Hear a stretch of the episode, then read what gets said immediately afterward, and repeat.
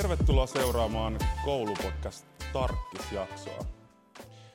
Tämän päivän jakson vieraana meillä onkin kaksi kouluvalmentajaa, Sini ja Satu. Tervetuloa koulupodcast Tarkkis-jaksoon. Kiitos. Kiitos. Hei, lähdetään liikkeelle, nyt kun ollaan koulussa, nauhoitetaan tätä jaksoa, niin teidän omista koulumuistoista. Millaisia nousee päällimmäisen mieleen sieltä ala- tai yläkoulut? Saatte itse valita, että mikä tulee mieleen ensimmäisenä. Joo, no itsellä tulee kyllä mieleen, että mä tykkäsin hirveästi koulusta tai tykkäsin, tykkäsin aina mennä kouluun ja nähdä kavereita siellä. Se oli mulle semmoinen kiva, kiva paikka. Ähm, Mutta sitten toisaalta ehkä oli aika paljon haasteita kyllä myöskin. Et, et muistaa, että kamppaili aika paljon just, että halus onnistua, halus olla hyvä koulussa, mutta sitten ei ollut. Että sisarukset oli ollut tosi, tosi hyviä koulussa ja koulumenestys oli tosi hyvä, mutta sitten itsellä se ei ehkä ihan mennyt, mennyt sillä tavalla, että hirveästi, hirveästi yritti ja luki paljon kokeisiin itkukurkussa, kun halusi saada hyvän numeron, mutta sitten sieltä tuli aina sit se kutonen ja seiska ja sitten oli aina vähän pettynyt itseensä, mutta sitten kuitenkin oli niitä vahvuuksiakin, että et rakastin esiintyä, että aina kun oli joku, että piti pitää joku puhe tai esitelmä, niin, niin silloin kyllä olin ihan elementissäni ja, ja rakastin just kirjoittaa tarinoita tai, tai esseitä tai tämmöisiä, niin, niin et silleen vaihteleva sille, oikeastaan, että koulu oli mulle kiva paikka, mutta toivoin, että olisin ollut parempi sitten ehkä olin. Siini, muistatko sä jotakin äm, semmoista, että joidenkin opettajien tunnella olisi ollut tosi kivaa tai mukavaa? Onko sulla semmoisia muistoja koulussa? No on. Itse asiassa muistan meidän yläkoulun matikan opettajan. Matikka ei todellakaan ole mikään vahvuus, enkä ole siinä ikinä ollut mitenkään hyvä, mutta hän oli semmoinen kannustava ja tsemppaava. Niin kuin aina, vaikka joka kerta sieltä tuli se vitonen sieltä kokeesta, niin silti tuli se, että hei, ensi kerralla harjoitellaan vielä enemmän ja ensi kerralla sä onnistut. Ja vaikka niitä epäonnistumisia tuli monta, niin hän kyllä aina jaksoi kannustaa. Jos miettii, että ei ole varmaan niin kuin kovin helppo olla semmoinen keskiverto yläkoululainen, kun on vähän muitakin asioita mielessä kuin koulu omassa elämässä, aika paljon huolia, huolia niin kuin ehkä yleisestikin erilaisista asioista ja toisaalta miksi haluaa isona, niin Mm, jos miettii sitä, että miten se joku opettaja sai niin kuin kivan tunnelmaa sinne luokkaan, joku koulun aikuinen, niin mikä teidän mielestä oli niin kuin tärkein juttu, jos koettaisiin jotenkin tislaa sitä ajatusta? No varmaan ehkä semmoinen tärkein, että kohtaaminen, jotenkin se, että tulee kohdatuksia, se, että myös sillä opettajalla on kiva olla siellä, että se tekee sitä työtä sillä niin kuin täysiä ja haluaa olla siellä ja haluaa opettaa, niin se on kyllä varmaan ainakin semmoinen, mitä mä itse tässä kohtaa niin nostaisin. Te toimitte kouluvalmentajina. Se on aika monelle suhteellisen uusi rooli koulussa, varsinkin semmoisille, jotka ei ole koulussa aktiivisesti ole töissä. Miten te kuvailisitte omaa työtänne ihan vaikka arjen tasolla? Mitä, mitä te teette koulussa? No, mä sanoisin, että meillä on oikeastaan kolme sellaista kulmakiveä meidän työssä. Se on, että kohdataan oppilas, ohjataan, ohjataan ja mikä se kolmas sitten oli? um, kuvailette sitten teidän niin kun, nuoria, ketä te kohtaatte, niin onko ne ihan kaikkia vai onko ne tyypillisesti sellaisia nuoria, joilla on ehkä jotakin haasteet koulun käynnissä? Joo, kyllä, kyllä usein on, on haasteita, mutta tosi paljon erilaisia haasteita. Että osalla just on, että sitä motivaatio ei hirveästi ole, kokeisiin lukeminen on tosi haastavaa, koulutehtävät on haastavia, tulee niitä ehkä ei niin hyviä numeroita, mutta sitten on paljon näitä, näitäkin oppilaita, jotka stressaa tosi paljon sitä koulua, että just sitä, että haluaa onnistua, haluaa saada niitä kymppejä, että on paljon niitä suoritus, suorituspaineita. Kyllä on paljon erilaisia oppilaita, joita me kohdataan meidän työssä. Kyllä, ja just ehkä niin se, mitä lisään tuohon vielä, että on tosi paljon niitä, jotka pelkää tai ahdistaa tai jännittää jo se kouluun tuleminen, mm. niin yritetään siinä olla niin kuin apuna ja tukena, että olisi täällä koulussa semmoinen aikuinen, kenen luo sit tulla, jos tulee tämmöinen fiilis, että ei niin kuin uskalla vaikka mennä luokkaan tai muuta. Tuntuuko, että nuorten on helppo puhua noista asioista, kun te olette molemmat yläkoulussa töissä, niin onko nuoria helppo saada kontakti vaikka semmoiseen, joka jännittää tosi paljon tai on, on ehkä vähän ahdistusta, niin miten helposti nuoret puhuu niistä asioista? Mm, no mä oon kokenut sen, että siis aika niin kuin helposti ja avoimesti pystyy kertomaan sen, että hei, että vähän niin kuin ahdistaa tai jännittää, mutta ehkä niin kuin haasteena on se, että miten me löydetään ne sopivat ratkaisut just niin kuin, niin kuin sille yksilölle ja oppilaalle, ketä me tavataan. että se on ehkä se niin kuin haaste, että koska meitä on, me ollaan kaikki yksilöitä, niin kaikki ei niin kuin toimi, niin se, että löydetään ne omat, omat semmoiset, että miten me voidaan tukea parhaiten, niin se on ehkä ollut se, niin kuin mitä mä oon itse kokenut haasteena. Joo, että jos lisään vielä tuohon, mitä, mitä Sini mainitsi, niin, niin joillekin se voi olla vaikeaa ja sitten siinä on ehkä tärkeää just luoda se turvallinen tila, just tämä kohtaaminen ja se, että kuuntelee, kuuntelee, mitä oppilas sanoo ja vahvistaa ne asiat, mitä oppilas sitten kertoo. Mm, millaisia ne niin hetket siellä koulussa on? Oppilaathan on suurimmaksi osaksi kuitenkin oppitunneilla, eikö niin? Joo, kyllä. Mitkä on niitä kohtia koulupäivässä, kun te otatte kontaktia nuoriin? No siis välitunnit, että nyt tämä missä kuvataan, niin täällä on aina joka välitunti tai pidemmillä välitunneilla ohjelmaa. Ja sitten toki myös tunneilla kiertelen välillä ihan käytävillä, että just koitan sieltä niin kun huomata niitä, jotka on vaikka sit päässyt sinne tunnille, että niin sit ohjaan heitä tekemään vaikka mun kanssa sieltä käytäviltä. Ja just siinä, että oppitunneilla tavataan oppilaita, että jos esimerkiksi on jäänyt rästikokeita tai, tai on just niitä haasteita, mitä sitten aletaan käsittelemään oppilaiden kanssa, niin oppitunneilla me oppilaita tavataan. Mm. Mitkä on ehkä niitä keskeisiä? Te vähän kuvailittekin, tuossa oli motivaatio-ongelmaa ja ehkä niin kuin voi olla vähän ahdistusta, niin jos pitäisi niin kuin sanoa muutama yleisin juttu, mikä nuorista nousee, miksi koulunkäynti on vaikeaa, niin mit, mitä asioita nostaisitte? No ehkä se semmoinen niin just halu pärjätä ja sen kautta tuleva niin stressi ja paine siitä, että onko mä tarpeeksi hyvä ja että niin kuin, miten mun loppuelämä nyt, jos mä en saakaan tästä kokeesta kymppiä. Ja sitten just ehkä se semmoinen niin kuin, jonkinlainen sosiaalisten tilanteiden pelko, jännitys, isot luokkatilat, niin ne on ainakin semmoisia, mitä mä oon kohdannut nyt tosi, tosi paljon.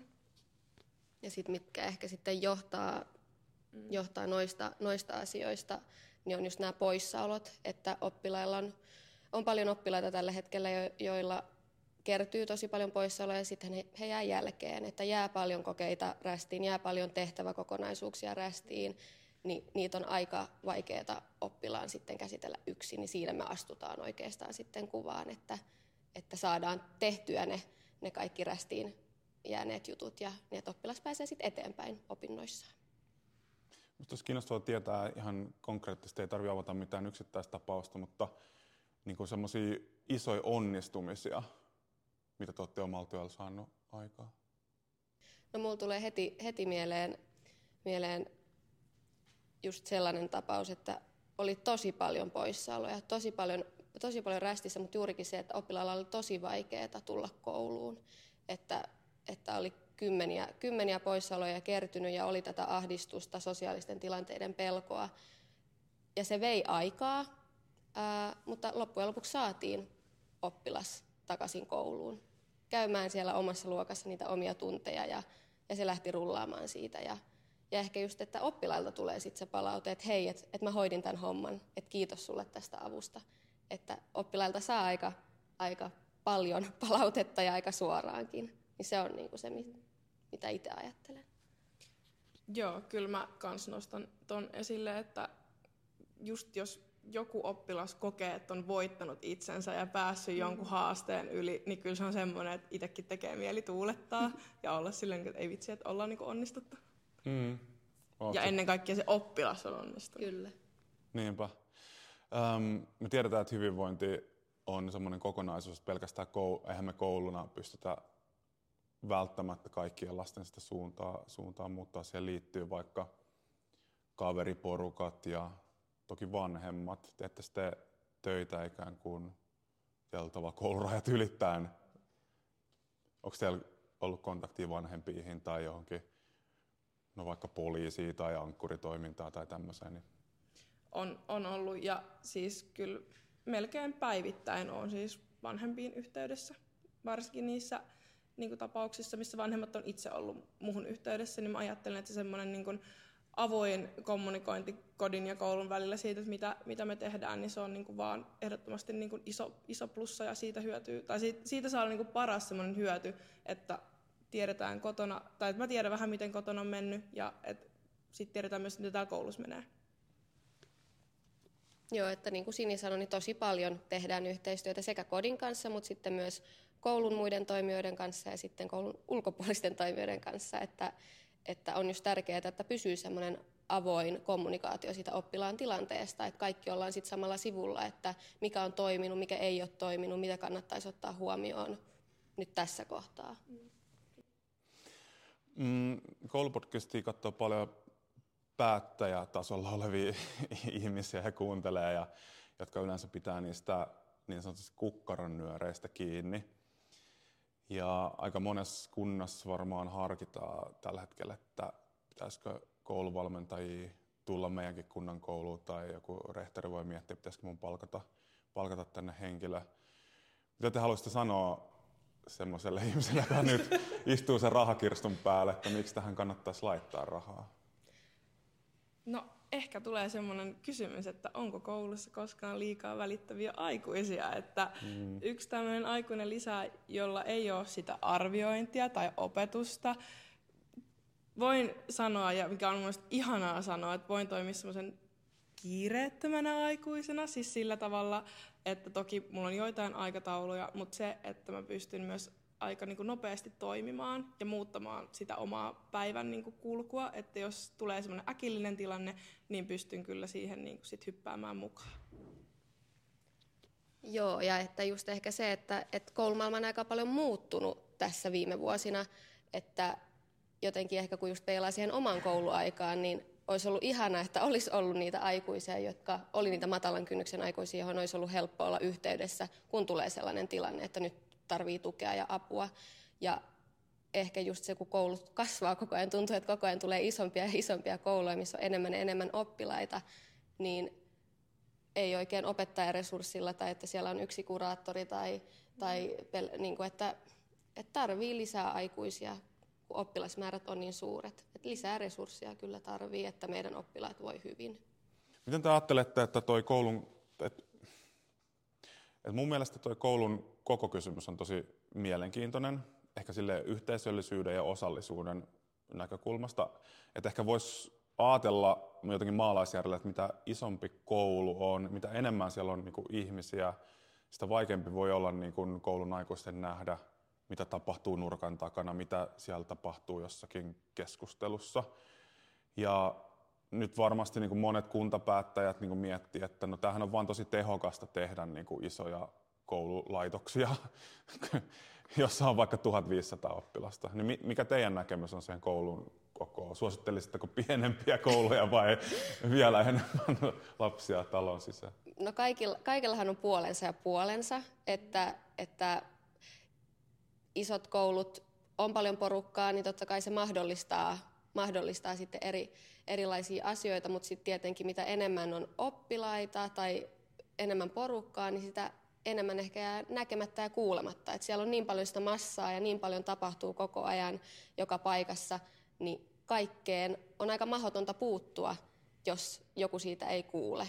Että se, mitä me kouluvalmentajat, just mikä ehkä rooli meillä on sitten siinä, jos miettii isoa koulua, niin juurikin se, että siellä me kävellään käytävillä, kun on välitunnit ja pyöritään ehkä siellä tunneilla, niin meillä on, me ollaan korvat ja silmät auki aika, aika paljon siellä kouluarjessa ja mahdollistetaan sitten ehkä se, että, että ainakin siellä on sitten yksi aikuinen, joka pystyy vähän katsomaan ja näkemään ja kuulemaan ehkä sellaisia asioita, mitä opettajat tai muun koulun henkilökunta mm. sitten, että mikä jää näkemättä tai kuulematta.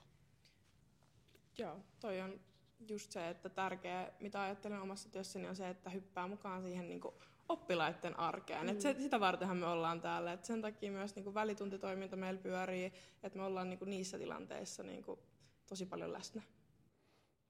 Mä oon itse miettinyt paljon, ähm, kun meillähän koulussa tulee tutuiksi yleensä nuoret, jotka on jollain tavalla näkyviä. He on monesti äänekkäitä, heillä voi olla ehkä niitä haasteet koulun käynnissä, niin se usein näkyy heidän ehkä käyttäytymisessä. Sitten toisaalta se toinen ryhmä, mikä tulee helposti näkyväksi, on, on just jos on paljon oppimisen haasteita. Että tavallaan ei ehkä pidä itsestään niin paljon meteliä, mutta, mutta siihen osataan niin tarttua. Mutta se, mistä mä oon ehkä niin eniten huolissaan, on niin iso massa näkymättömiä lapsia ja nuoria koulussa. He voi olla vaikka jollakin, mä en halua millään tavalla kritisoida niin aineenopettajan järjestelmää tässä, ei, ähm, koska mä muistan omaltakin niin opeuralta, mä ehkä puhun itseni kautta, koska sit mä en niin kuin, tuomitse ketään, ketään muuta, niin opetin vaikka jotain valinnansainetta sen yhden tunnin viikossa koko vuoden, ja sitten keväällä, niin saattoi olla jotain oppilaita, joita oli vaikea niin kuin, tunnistaa, että onko se niin kuin, ollut siellä mun tunneilla. Moni varmaan jakaa vähän tällaisen niin fiiliksen, että on paljon niitä niin kuin, näkymättömiä lapsia, jotka seisoo siinä jossain nurkalla kaikki välitunnit ja ei pidä itsestä oikein mitään meteliä, niin pal- kuinka paljon te kohtaatte niin tällaista? No siis joo, kyllä. Ja se on ehkä se, että mihin itse just haluaa kiinnittää sitä huomiota, että aina kun meidän tuolla käytävillä, niin moikkaan kaikkia ja kyselen kuulumisia, että, he, että tulee semmoinen, heille tulee semmoinen tunne myös, että he on niin kuin huomattu ja niin kuin nähty. Että se on niin kuin, mitä mä itse pidän tärkeänä, että just se, että on siellä arjessa mukana ja kyselee niitä kuulumisia ja pyörii tuolla niiden oppilaiden niin kuin luona, eikä jää vaan jonnekin niin kuin itsekin nurkan taakse piiloon, vaan että menee niin kuin mukaan siihen, missä tapahtuu ja missä on oppilaat. Onko teillä jotain konkreettisia keinoja, miten tällaisia lapsia saisi jotenkin niin kuin osaksi yhteisöä tai mukaan? Niin kuin? No ehkä just, että pyritään järjestämään tosi paljon erilaista toimintaa siellä kouluilla. Että jotain, mikä ehkä sitten sopisi jokaiselle. Että tosiaan, niin kuin Sinikin aiemmin sanoi, että kaikki oppilaat on yksilöitä ja kaikilla on erilaiset mielenkiinnon kohteet, niin, niin tavallaan pyritään siihen, että tarjotaan mahdollisimman monipuolisesti sellaista, mikä just toisi sitä osallisuuden tunnetta ja yhteisöllisyyden tunnetta. Että, ja just se, että meidät nähdään, meidät kuullaan. Ja just siinä on myös tärkeää, että me kysytään aika usein, että mitä oppilaat itse toivoo. Mm. Että sitä kautta, jos tulisi joku asia, mitä me voitaisiin mahdollistaa. Onko teillä jotain konkreettisia vinkkejä antaa koulussa toimiville aikuisille, kun te kohtaatte niitä nuoria yleensä, on tosi vaikeaa vaikka tulla kouluun. Ja jos tällaista nuorta lähestyy, niin aika monesti saa kuulla haistattelua tai niin kuin tosi aggressiivista käytöstä. Ja niin kuin, miten, miten, te, miten te lähdette tällaista niin nuorta lähestymään? Onko teillä jotain konkreettisia vinkkejä, mitä heille kannattaa sanoa? No ehkä jotenkin se, että, että että rauhoitetaan se tilanne, että nythän me ollaan jo niinku voiton puolelle, että se, he nuori on tullut tänne kouluun. Et nythän meillä on niinku semmoinen niinku loistava tilaisuus olla sille, että hei, että tuukse vaikka, niinku, mä itse tykkään hirveän paljon pelata Unoa tai jotain peliä, se on aina semmoinen niinku jotenkin niinku helppo, että siihen niinku nuoret lähtee mukaan. Niin jotenkin se, että et, ja sitten semmoinen niinku tsemppaaminen ja on sille, että hei vitsi, että super, että sä oot täällä. Että wow, Joo, ja just jotenkin se, että sen positiivisen kautta, mm. että aika usein sitten, kun jos nuorella käyttäytyy jotenkin, että tulee sitä haistattelua tai muuta, niin ei kiinnitetä tavallaan siihen huomioon, vaan viedään se keskittyminen sitten johonkin positiiviseen, että hei vitsi, kiva, kiva nähdä sua, mitä sulle kuuluu. Mm. Että ei sen tarvitse olla mitään ehkä rakettitiedettä, että, että just se kohtaaminen jälleen kerran, että tavallaan että kohdataan se oppilas siinä hetkessä, mutta mahdollisimman positiivisesti. Kyllä. Joo, mun mielestä voi myös ajatella sitä kautta, että jos nuorella on tosi haastavaa, ähm, häntä ei haluta kotona, ehkä välttämättä, että hän on siellä. Jos me suhtaudutaan siihen nuoreen sillä, että häntä ei haluta myös koulussa, että hän tulee sinne, niin mitä paikkoja hänellä niin jää olla enää? Sitten on ehkä ne jotkut jengit tai joku semmoinen porukka, mikä ajaa sitten ehkä vielä syvemmällä. Koska just toi, mitä te sanoitte, että teidän kouluvalmentajan työ on siinä mielessä just tärkeää, että pystyy ikään kuin positiivisella otteella vastaanottamaan sen lapsen kouluun tai nuoren kouluun. Ja vaikka sitten pelaisikin Uunoa, niin ei siinä kohtaa ole varmasti niin kuin se oppimisen sisällöt ei ole niin, kuin niin akuutteja, vaan että pitää pystyä rakentamaan joku semmoinen hyvä luottamuksellinen suhde, ja, koska se on yleensä se, mikä on niin kuin rikki se Kyllä. lapsen elämässä. Öm, voisin ehkä kysyä, kysyä teidän niin kuin, tavallaan taustoista koulutusasioista, koska aika moni on myös kiinnostunut varmaan kouluvalmentajan työstä. Voi olla vaikka ihan opettajia, jotka on sillä että olisi mielenkiintoinen työ kokeilla, tai sitten tehdä vain nuoria. Onko kouluvalmentajan työhön jotakin koulutusta? No ei sille suorastaan, että kouluvalmentaja koulutus, mutta, mutta me ollaan molemmat sosionomeja, ammattikorkea, ammattikorkeat ollaan molemmat käyty ja, ja silloin kun me tähän työhön haettiin, niin silloin itse asiassa taisi olla, että sosionomi ja sitten myös yhteisöpedagogi, meillä on paljon kouluvalmentajia, jotka työskentelee siis tällä Kyllä. nimikkeellä. Kyllä. Joo. Um, voisin kysyä tuosta teidän työstä suhteessa opettajiin. Miten paljon te teette yhteistyötä opettajien kanssa? Paljon. Että sit tässäkin sama se, että mitä niin jotenkin avoimempaa se työskentely on niin opettajien ja kodin ja kouluvalmentajan ja tarvittaessa muiden niin kuin, välillä, niin mun mielestä sitä niin kuin, tehokkaampaa ja niin kuin, parempaa se työn laatu on. Että totta kai työskennellään paljon opettajien kanssa, mutta sitten kunnioitetaan myös sitä, että jos joku oppilas sanoo, että ei välttämättä nyt halua, että kerrot tämän opettajalle, niin ei tietenkään sitten mennä sinne kertomaan. Kyllä.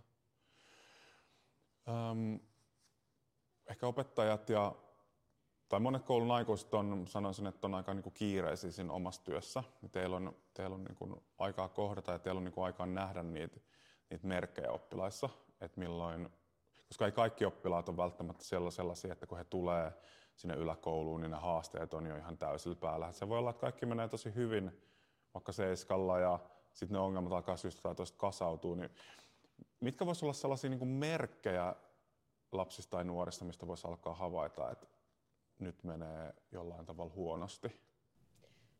Kyllä just nämä poissaolot on yksi, että jos... Ja myöhästymiset. Myöhästymiset, joo, että, että huomaa tavallaan, että se, se koulunkäynti tavallaan muuttuu, että, että jää pois yksittäisiltä tunneilta esimerkiksi, niin onko siellä näillä tietyillä tunneilla sitten joku asia, mikä vaikuttaa, että oppilas ei halua niihin mennä tai, tai tahallaan juurikin myöhästyy niistä, että sitten siellä tarvii olla vaan se vähäinen aika.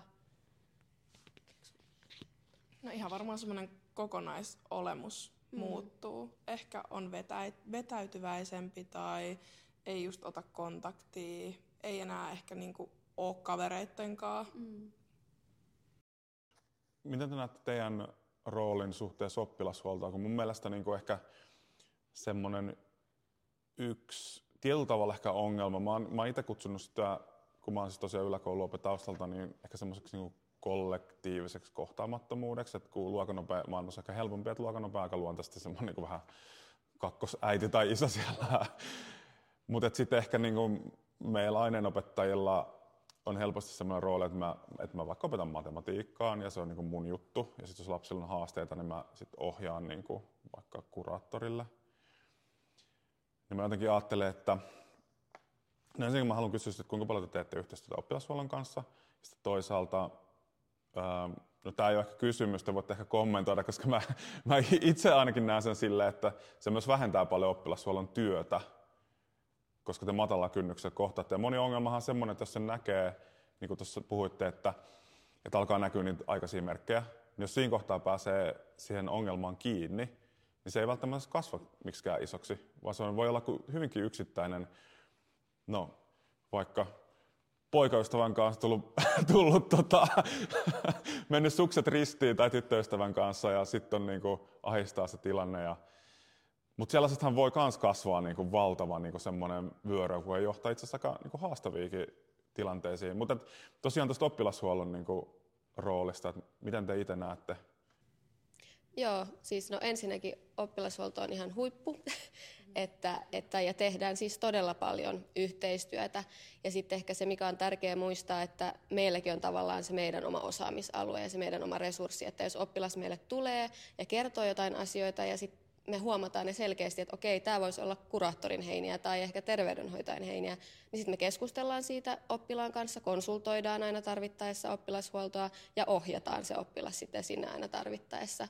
Että tavallaan, että me ei kaikkia keissejä tavallaan itsellemme oteta, vaan just moniammatillisesti sitten konsultoidaan ja keskustellaan siitä, että se oppilas varmasti saa sen tuen, mitä hän tarvii. Jep, ja just toi on ehkä se, mitä on niin koittanut tuoda esille, että että aina saa olla yhteydessä ja jos koen, että, että mä en ole tähän paras ihminen auttamaan, niin mä kyllä niin kuin ohjaan sit eteenpäin. Tämä ei ole välttämättä kysymys, mutta saatte kommentoida.